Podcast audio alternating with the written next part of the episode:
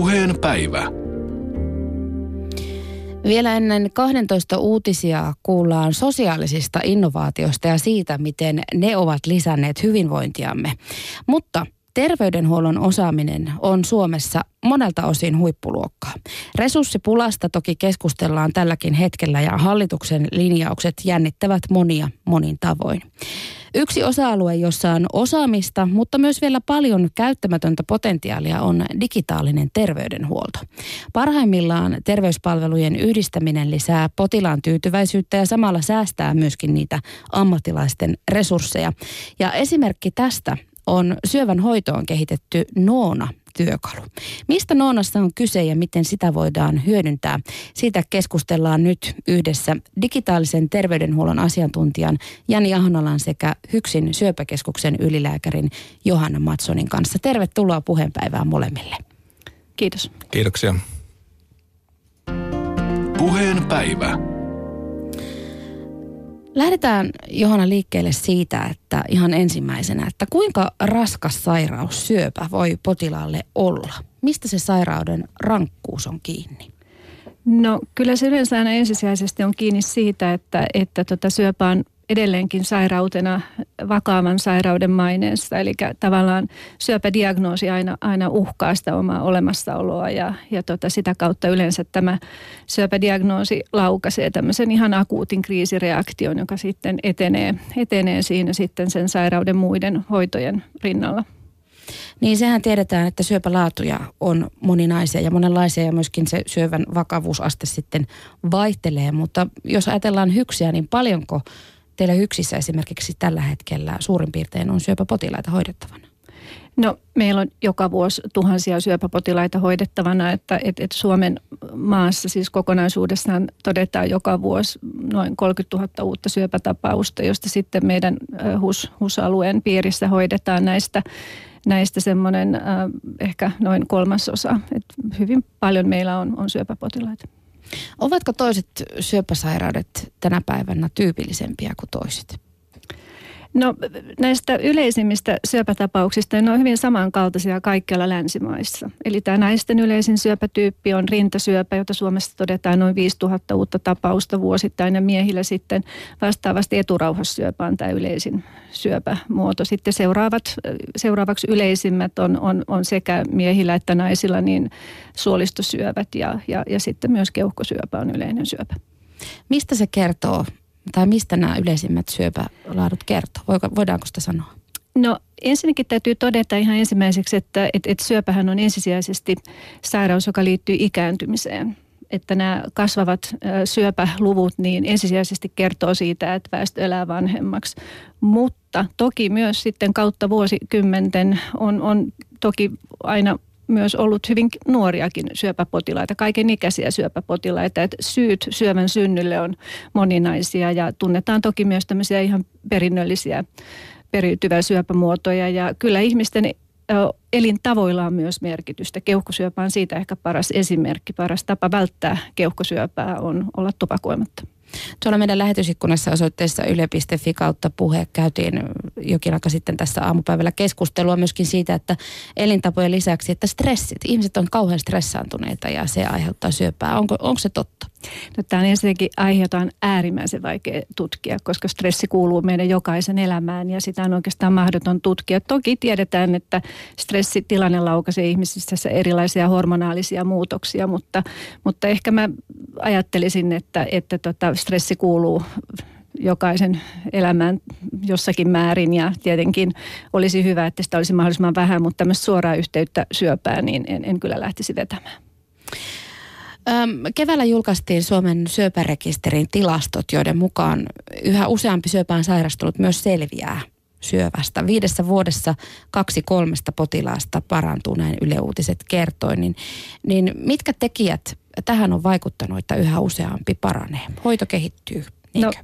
Aivan ensimmäiseksi täytyy todeta, että sen lisäksi, että suomalaiset naiset aikoinaan sai äänioikeuden ensimmäisenä, niin täällä aloitettiin myös rintasyöpäseulonnat vuonna 1987. Eli kyllä tämä syövän varhaisdiagnostiikka. Sitten toisena asiana mä nostaisin esiin meidän fantastisen hyvän julkisen terveydenhuollon, joka tavallaan on kaikkien kansalaisten saatavilla tasavertaisesti. Ja tämä on mun mielestä hyvin tärkeä asia. Vähän on verrattavissa meidän hyvin koululaisten näihin PISA-tuloksiin. Että kyllä tämä meidän hyvinvointiyhteiskunta on toiminut hyvin, eli meillä kaikki potilaat saavat hyvää syövänhoitoa. Sen lisäksi mä ehkä nostaisin esiin sen, että Suomi on kuitenkin tämmöinen kohtalaisen pieni maa, jossa kaikki tuntee toisensa ja meillä on hyvin tiivis yhteistyö esimerkiksi Suomen kokoisessa maassa kaikilla syöpälääkäreillä ja itse asiassa useimmilla tai varmaan kaikilla lääketieteen erikoisaloilla, että meillä on hyvin tämmöiset yhtenäiset hoitosuositukset ja niitä noudatetaan ja mä näkisin, että nämä kaikki seikat yhdessä. Sen lisäksi myös täytyy todeta, että me ollaan oltu siinä onnekkaassa asemassa, että esimerkiksi mitä tulee syövänhoitoon, niin meillä on ollut mahdollisuus Suomessa ottaa käyttöön näitä uusia hoitomuotoja, jotka eivät välttämättä aina kustannuksiltaan ole sieltä matalimmasta päästä. Keskustellaan siitä ihan minuutin päästä, mutta ennen sitä mun on pakko vielä kysyä se, kun puhutaan tästä syövän hoidosta, niin perinteisestihän esimerkiksi tytostaattihoidot on terminä tuttu monille, mutta mitä muuta syövän hoito voi olla kuin vaikka solusalpaajaa tai muita näitä tunnetuimpia? No suurin osa syövistä on tämmöisiä niin kutsuttuja kiinteitä kasvaimia, mikä tarkoittaa sitä, että hoito yleensä aloitetaan kirurgisella hoidolla. Eli syöpäkasvain leikataan pois. Ja sen jälkeen sitten sitä hoitoa täydennetään joko lääkehoidoilla, joista yksi ryhmä on nämä sytostaatit eli solumyrkyt. Sitten on olemassa myös joissakin syöpätyypeissä voidaan käyttää hormonihoitoja. Ja sitten on olemassa nyt ihan viimeisen vuosikymmenen aikana on tullut erittäin paljon näitä uusia biologisia lääkkeitä. Ja tällä hetkellä niin ehkä se kuumin tutkimusaihe on tämmöiset immunologiset hoidot, eli pyritään vahvistamaan potilaan omaa puolustusjärjestelmää tuhoamaan syöpäkasvainta. Ja suomalainen tutkimus, se on myöskin, siitä kun selailin noita uutisointeja, niin siitä löytyy todella paljon myöskin ihan uutismateriaalia aika niin kuin lyhyenkin ajan sisällä, että maailmalla saa paljon huomiota suomalainen syöpätutkimus monin tavoin. Jani Ahonala, sä niin kuin tuossa mainittiin, että digitaalisen terveydenhuollon asiantuntija. Kerro vähän alkuun ihan perusasioita siitä, että mitä digitaalinen terveydenhuolto tarkoittaa? No, digitaalinen terveydenhuolto tarkoittaa sitä, että parannetaan ihmisten mahdollisuuksia saada apua silloin, kun ne sitä akuutisti tarvitsee. Ja digitaalinen terveydenhuolto tarkoittaa sitä, että ihmiset pystyy olemaan tulevaisuudessa itse omatoimisempia. He pystyy osallistumaan omaan hoitoonsa, sen suunnitteluun, sen seuraamiseen ja ihmiset ymmärtää enemmän siitä omasta terveydestänsä ja saa todennäköisesti, kun digitaalinen terveydenhoito suunnitellaan hyvin, niin saa parempaa palvelua ja tämä on niin kuin yksilön näkökulmasta. Ja sitten jos mietitään tulevaisuutta ja ajatellaan, että kun Johanna sanoi, että syöpä liittyy ikääntymiseen ja katsotaan meidän väestörakennetta, niin voisi ajatella niin, että digitaalisuudella todennäköisesti pystytään myös säästämään aika paljon rahaa tulevaisuudessa ja ylläpitämään sitä hyvää hoidon laatua ja tasoa, mistä Johanna äsken mainosti, niin mä näen, että tällä on merkitystä sekä sen yksilön näkökulmasta, sillä on merkitystä Johannan eli hoitavan lääkärin näkökulmasta ja sitten sillä on myös niin kuin kansakunnan tai niin kuin kansantaloudellisesti merkitystä. Me pystytään varmaan tekemään asioita tosi paljon tehokkaammin, mutta säilyttäen se semmoinen hyvä niin kuin suhde edelleen sen lääkärin ja potilaan välillä. Niin, ja tämä digitaalisuus kasvaa koko ajan myöskin osana terveydenhoitoa, niin kuin just Jani totesit, mutta millaisia hyötyjä teknologian kehityksestä on nimenomaan syövänhoidossa? Mikä Noona on? Joo, Noona on siis palvelu, jonka avulla niin syöpäpotilas pystyy olemaan yhteydessä klinikkaan matkapuhelimen tai tietokoneen välityksellä ja sitten siellä klinikan päässä niin hoitaja ja lääkärit seuraavat, että miten potilaiden vointi kehittyy. Potilas pystyy sitten raportoimaan omasta voinnistaan. Usein potilailla on, kun he ovat saaneet hyvää hoitoa ensin siellä syöpäkeskuksessa ja muissa klinikoissa, niin sitten kun alkaa tämmöinen varsinainen toipuminen siitä hoidosta ja sairaudesta, niin usein ilmenee, vielä voi ilmetä vuosienkin jälkeen, pitääkö Johanna paikkansa, niin tällaisia oireita. Ja potilaita on tänä päivänä aika paljon. Välillä on haastava saada yhteyttä sinne klinikkaan ja saada hoitajia kiinni, niin noiden avulla pystytään sitten seuraamaan potilaiden vointia, eli potilaat raportoi siitä oman voinnin kehittymisestään. Ja meillä on ollut Hyksin syöpäkeskuksen kanssa niin hyvin kunnianhimoinen ajatus tässä taustalla, mitä me ollaan nyt päästy toteuttamaan. Eli Noonan oikeastaan koko idea on se, että sitä on tämän kevään ajan opetettu tunnistamaan tämmöiset vakavat oireet ja vakavat haitat. Eli jos vaikka Hyksin syöpäkeskus yksin seuraa tuhansien potilaiden voinnin kehittymistä, niin Noona auttaa heitä tunnistamaan ne potilaat, jotka tarvitsevat akuuttia apua. Eli se ikään kuin järjestää potilaat sitten sen hoitotarpeen perusteella. Ja tämä on varmasti potilaan näkökulmasta erittäin toivottavaa. Se auttaa suunnittelemaan niitä hoitoja ja sitten kohdentamaan resurssit niihin potilaisiin, jotka oikeasti sitä apua heti tarvitsee. Tämä niin kuin järkeistää sitä tekemistä ihan uudella tavalla. Mitä potilas käytännössä sinne Noonaan raportoi? Potilas voi raportoida. Johanna haluaa vastata. No, mä ehkä vastaan tähän. Potilas raportoi sinne ihan samoja asioita, mitä hän raportoi nytkin. Eli kun nämä syöpähoidot on annettu, niin sen jälkeen siirrytään tämmöiseen niin kutsuttuun seurantavaiheeseen. Ja siinä saattaa olla vielä jotain kevyempiä hoitoja, esimerkiksi hormonihoitoa päälle, joka yleensä kestää vuosikausia tai sanotaan ehkä 5 vuotta. Ja potilas raportoi semmoisia oireita, jotka saattavat liittyä joko aiemmin annettujen syöpähoitojen haittoihin tai meneillään olevan hormonihoidon haittoihin tai sitten viitata siihen, että syöpä uusiutuu. Onko ne ikään kuin tuntemuksien kuvaamista vai onko se, ottaako potilas kotona vaikka sormenpäästä pieniä verinäytteitä tai jotakin muuta? No tässä ensimmäisessä vaiheessa niin on kyllä näitä tuntemuksia, että me ollaan rakennettu tämmöisiä strukturoituja kyselykaavakkeita, missä me tavallaan tietoisesti ollaan luotu semmoisia kysymyspattereita, jotka nimenomaan ohjaavat vastaamaan niihin kysymyksiin, mitä me pidetään tärkeinä. Toki se valikko on hyvin laaja ja voi myös esittää ihan avoimia kysymyksiä, mutta kaiken idea on se, että me pyritään mahdollisimman varhaisessa vaiheessa toteamaan, jos rintasyöpä on uusiutunut nimenomaan tämmöisenä varhaisvaiheen muotona.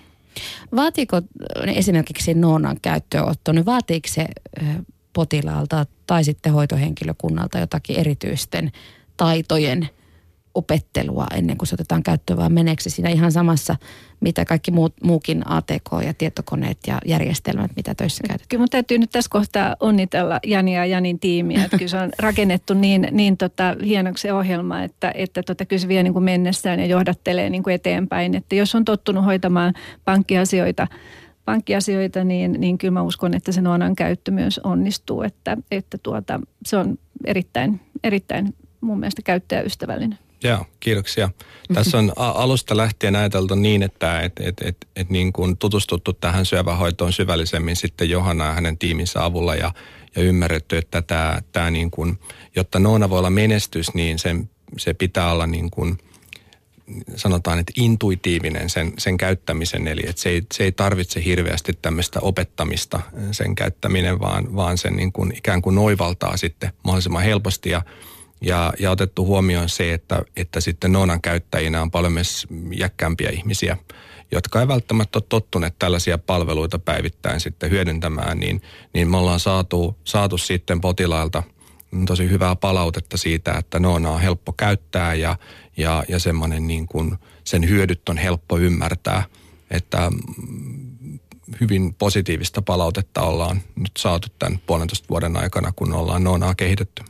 Mitä te ajattelette, jos laajennetaan nyt tätä puhetta pohtimaan tätä digitaalisuutta ja terveydenhoidon suhdetta vähän laajemmalle, niin kun näitä järjestelmiä tulee koko ajan tai erilaisia välineitä tulee koko ajan lisää, niin Jani ja Johanna, miten tulevaisuudessa? Pitääkö vaikka terveydenhuollon ammattilaisten, lääkärien ja hoitajien koulutukseen lisätä jossakin vaiheessa jonkinlaista teknologiaopetusta, koska kuitenkin laitteet, nyt sä kuvailet, että ne on tosi yksinkertainen. Joo. Mutta kun niitä tulee paljon, järjestelmiä on paljon ja sitten kun se kaikki kehittyy koko ajan, niin miten tässä kehityksessä pysytään siellä ihan siellä kliinisessä hoidossa mukana? Mä näkisin kyllä, että mun mielestä ne ohjelmat ei kyllä ole, ne mitä mä oon nähnyt tähän asti, niin ei ne ole yhtään sen vaikeampia kuin mitkään ohjelmat, mitä kansalaisten käyttöön tulee. Mutta mä näkisin, että se niin kun varmasti terveydenhuollossa tulee johtamaan siihen, että me suunnitellaan ihan eri tavalla meidän terveydenhuollon ammattilaisten työajan käyttö. Eli tulee niin kutsuttu digitaalinen työaika, että varataan oikeasti aikaa sille, että kohdataan potilaita digitaalisesti.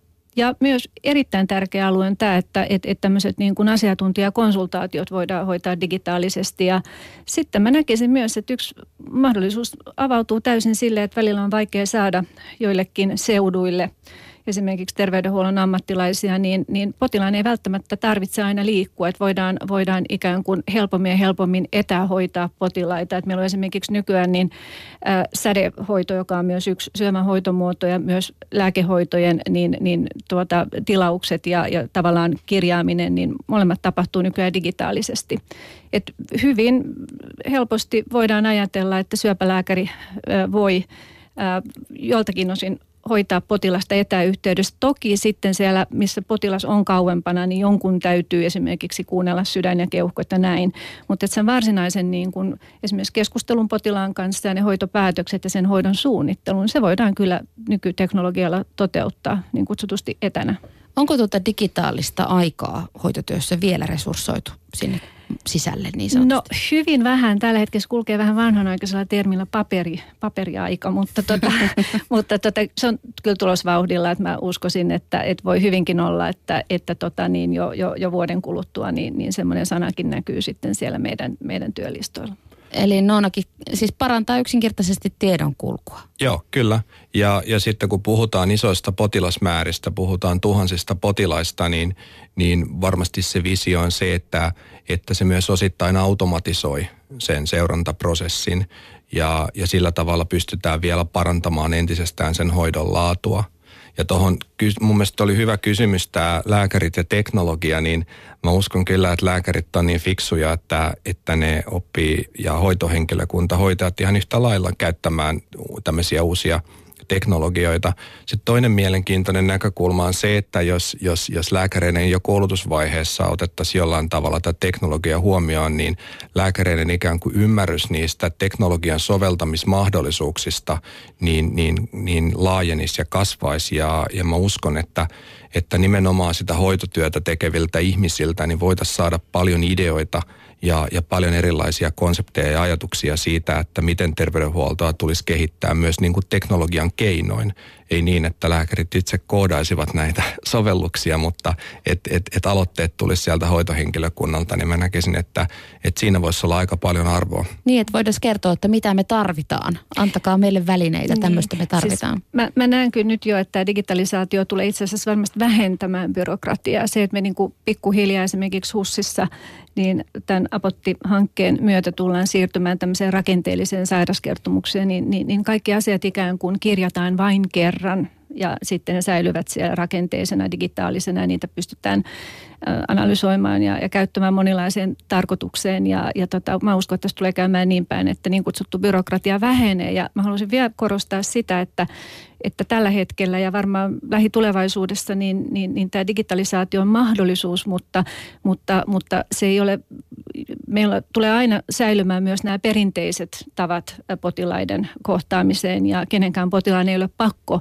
käyttää tämmöistä digitaalista kommunikaatiota ja tavallaan myöskin se, että kun sitten osa hoidetaan digitaalisesti, ne kyllä hoituu nopeammin, niin se tulee mahdollistamaan sen, että meillä jää oikeasti enemmän aikaa sitten tavata ja keskustella ja tutkia ja hoitaa niitä potilaita, joiden hoito edellyttää tätä henkilökohtaista tapaamista.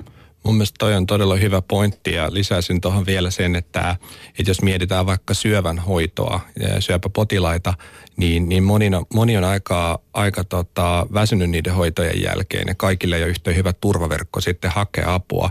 Mä uskon, että tämmöinen Noonan kaltainen palvelu keskipitkällä aikajänteellä jo, niin saattaa ihmisiä niin kuin samalle viivalle, että se avun saaminen, niin se ei ole se perustu siihen, kuka on kaikkein sitkein ja aktiivisin, vaan se perustuu siihen, että kuka sitä apua oikeasti eniten tarvitsee. Ja tämmöinen ajattelu varmasti tulee niin kuin leviämään laajemminkin terveydenhuollossa, ei yksin niin kuin syöpään. Mä voisin vielä todeta sen, että me ollaan nähty viime vuosina sellainen mielenkiintoinen ilmiö, että kun syöpäpotilaat perinteisesti ovat kaivaneet ja saaneet tämmöistä vertaistukia, mikä on hyvin tärkeä osa tätä hoitoa monilla, niin se vertaistuen tarve on siirtynyt nettiin. Eli nykyään näille tämmöisille niin kuin vertaistukihenkilöille, jotka sitten ihan oikeasti tapaavat näitä potilaita, niin välttämättä ei riitä enää kiinnostuneita syöpäpotilaita, vaan sitä tukea nimenomaan tarvitaan sinne nettiin ja keskustelupalstoille tai Facebookiin ja esimerkiksi syöpäjärjestöt, joka on ollut erittäin aktiivinen tässä vertaistuen järjestämisessä, niin on esimerkiksi tukihenkilöitä sinne nettiin nyt sitten siirtänyt. Ja tämä on niin kuin kokonaan tämä meidän niin kuin tapa olla on niin kuin, ja kommunikoida toisten ihmisten kanssa on muuttunut niin paljon ihan viimeisen 5 vuoden aikana, että kyllä tämä tulee muuttamaan, niin kuin, että meidän terveydenhuollon täytyy pysyä tässä perässä. Kuuntelet Puheen päivää, kello on 11.24. Nyt keskustelemme digitaalisen terveydenhoidon mahdollisuuksista nimenomaan syövän hoidossa. Vieraanani on täällä asiantuntija Jani Ahonala sekä Hyksin syöpäkeskuksen ylilääkäri Johanna Mattson. Puheen päivä. Nämä resurssit terveydenhuollossa, sehän on semmoinen ikuinen, jos käyttää sanaa muotiaihe, niin se on ehkä vähän silleen jonkun mielestä räävittömästikin sanottu, koska siitä ollaan paljon nimenomaan huolissaan siitä ajasta lääkärin ja potilaan välillä, siitä kohtaamisen ajasta, paljonko sitä on, ja ihmiset on välillä huolissaan, että kun lääkärin on vaikea päästä, päivystysjonot esimerkiksi ovat pitkiä ja niin edelleen. Mutta että jos vielä pureudutaan ihan niin kuin vähän numeraalisella tasolla tähän resurssinäkökulmaan, niin pystyttekö Jani ja Johanna sanomaan, että millaisia säästömahdollisuuksia tämän digiteknologian ansiosta terveydenhuollolla voitaisiin saavuttaa? No mä voin vastata nyt tähän. Jani ei ollut ihan yhtä nopea nyt tässä kohtaa, niin aloitan sillä, että kun meillä itse asiassa tänään on alkamassa suuri tutkimus syöpäkeskuksesta tästä Noona-ohjelmasta, eli me tähän tutkimuksen piiriin otetaan 800 potilasta ja vuoden aikana otetaan 800 potilasta, niin me tullaan tässä potilasryhmässä muun muassa tieteellisesti tutkimaan ja selvittämään näitä tämän digitaalisen Noona-työkalun hyötyjä. Ja tämä on mun mielestä niin kuin tärkeää, että meillä on kaikilla vahva usko siihen, että se tulee hyödyttämään ensisijaisesti potilaita, että potilaat tulee olemaan tyytyväisempiä, mutta juuri niin kuin mainitsit, niin tulee myöskin helpottamaan, niin kuin vähentämään terveydenhuollon ammattilaisten niin kuin näiden ongelmien ratkaisun käyttämää aikaa. Mutta että käykö näin ja mikä se mittakaava on, niin se me tullaan selvittämään nyt tässä meidän tutkimusprojektissa. Joo, tämä on mielenkiintoinen ja aika iso kysymys. Tämä kiinnostaa monia ja mä uskoisin, että puhutaan aika merkittävistä kustannussäästöistä, mitä voidaan tehdä. Ja tosi tärkeää aina heti perään sanoa, että minkä Johanna jo totesi, että niitä kustannussäästöjä ja tehokkuutta, niin kun haetaan, niin ideana on kuitenkin säilyttää tai parantaa sitä palvelun tasoa. Ei missään nimessä niin, että niin kuin ohjataan ihmiset sähköisiin kanaviin ja unohdetaan ne sinne, vaan tässähän on kysymys siitä, että tämmöisen järjestelmän avulla pystytään antamaan esimerkiksi Johanna ja hänen tiiminsä aikaa eniten niille potilaille, jotka sitä kaikkein eniten tarvitsee. Kaikki ei välttämättä tarvitse eikä edes halua sitä niin kuin tapaamista, vaan yksinkertaisesti tiedon siitä, että tarvitseeko tästä asiasta olla huolissaan vai ei. Yle Uutiset kertoi vastikään myös siitä, miten uusi melanoomalääke voi pidentää ihosyöpään sairastuneen elinaikaa. Niin millainen rooli lääkehoidolla on syövän hoidossa tulevaisuudessa? Pysyykö se edelleenkin yhtenä merkittävimmistä? Aivan varmasti pysyy. Täytyy muistaa, että syöpä on siis suurin osa syöpätapauksista diagnoosihetkellä on tämmöisiä varhaisvaiheen syöpiä. Eli ne on siellä kohdeelimessä tai lähellä olevissa imusolmukkeissa, mutta kyllä kuitenkin syöpä on ikään kuin tämmöinen systeemisairaus, että sitten jos syöpä livahtaa, niin se livahtaa kyllä sitten verenkierron tai immunestekierron kautta. Ja lääkehoito on siinä mielessä hyvää hoitoa, että se kulkeutuu kaikkialle kehoon. Ja kun taas sitten kirurginen hoito ja sädehoito on tämmöistä täsmähoitoa siinä, paikallista hoitoa. Ja toki kirurgia, niin kuin mä aluksi sanoin, niin on edelleen niin kuin valtaosassa syöpätapauksista se hoidon kulmakivi. Mutta tavallaan tässä niin kuin kirurgian lisänä ja varsinkin sitten siinä vaiheessa, jos syöpäsairaus leviää ja lähettää tämmöisiä kaukoetäpesäkkeitä, niin kyllä se lääkehoito, joka kulkeutuu kaikkialle, niin kyllä se on niin kuin hoidon kulmakivi. Ja yksi asia, mistä ollaan äärimmäisen kiinnostuneita Noonan kanssa tulevaisuudessa on se, että onko mahdollista tunnistaa tämmöinen taudin uusiutuminen aikaisempaa varhaisemmassa vaiheessa ja aloittaa se hoito varhaisemmin. Niin se on ollut yksi ihan semmoisia keskeisiä ajatuksia ja ideoita, minkä takia tätä Noonaan aikanaan niin kuin lähdetty ideoimaan ja miksi siitä ollaan niin innostuneita, että sillä oikeasti olisi merkitystä niin kuin sen ihmisen elämän kannalta. Eli se digitalisaatio rakentaa sitä siltaa sinne ikään kuin konkreettisen hoidon ja sen potilaan välillä. Kyllä. Ja nopeuttaa sitä. Joo, siis tämä Noonahan on tavallaan tämmöinen ensimmäinen syöpäkeskuksen lähtölaukaus tälle digitalisaatiolle potilaan hoidossa, että kyllä nyt on jo nähtävissä, että samankaltaista ilman muuta ollaan lähdössä laajentamaan muihin potilasryhmiin ja myöskin hoidon aikaiseen, näiden raskaiden alkuvaiheen hoidon aikaiseen seurantaan, esimerkiksi leikkauksesta toipumiseen lääkehoitojen aikana. Et mun on vaikea keksiä tilannetta, missä siitä ei voisi olla hyötyä tavallaan siihen potilaan ja terveydenhuollon yksikön väliseen kommunikointiin, koska se tarkoittaa sitä, että potilas voi raportoida voinnistaan silloin, kun hänelle itselle parhaiten sopii. Ja terveydenhuollon yksikkö saa tavallaan sen raportin niin kuin tämmöisenä koosteisena ja pystyy sen sitten niin kuin käymään helposti läpi. Ja kyllä mä näen, että tässä on valtavan suuria mahdollisuuksia, että me ollaan otettu vasta aivan ensimmäinen askel tällä tiellä. Toi on hyvä pointti, ja kun kysyt näistä lääkehoidoista, niin on mahdollista, että Noonan avulla tulevaisuudessa tullaan sitten, kun seurataan hoitojen aikaista potilaiden vointia, niin tulta soppimaan näistä erityisesti uusista hoidoista jotain sellaista, mitä ei vielä ymmärretä, miten ne vaikuttaa ihmisiin ja miten ne vaikuttaa eri ihmisiin eri tavalla, niin se on tosi mielenkiintoista ja allekirjoitan tämän täysin, että me ollaan niin kuin me ollaan nyt lähdetty liikkeelle, tämä on hieno alku, mutta se on aika niin kuin mielikuvitus ainoastaan rajana, että miten tämmöistä voidaan laajentaa ja kehittää. Niin, terveysteknologia on Suomessa ylipäänsäkin ala, joka kasvaa lamastakin huolimatta. Alan teollisuuden vienti teki viime vuonna 2014 uuden ennätyksen 1,8 miljardia euroa ja viime vuonna terveysteknologia vastasi jo noin puolesta maamme korkean teknologian viennistä ja työllistääkin ala tällä hetkellä noin 10 000 suomalaista. Uskotteko, että esimerkiksi tällä syöpäosaamisen ja digiosaamisen yhdistämisellä niin voidaan myöskin Suomen vientiä yhtenä osana tuota terveysteknologian vientiä vauhdittaa tulevaisuudessa? Ihan varmasti voidaan. Se on niin kuin meidän toinen tavoite. Että yksi tavoite on se, että me voidaan tarjota suomalaisille syöpäpotilaille niin varmistaa hyvä hoito ja toivottavasti myös parantaa sitä. Ja toinen idea ja ajatus tässä taustalla on se, että Noonan avulla me pystytään viemään tätä suomalaista niin kuin huippuluokan syövähoidon osaamista maailmalle.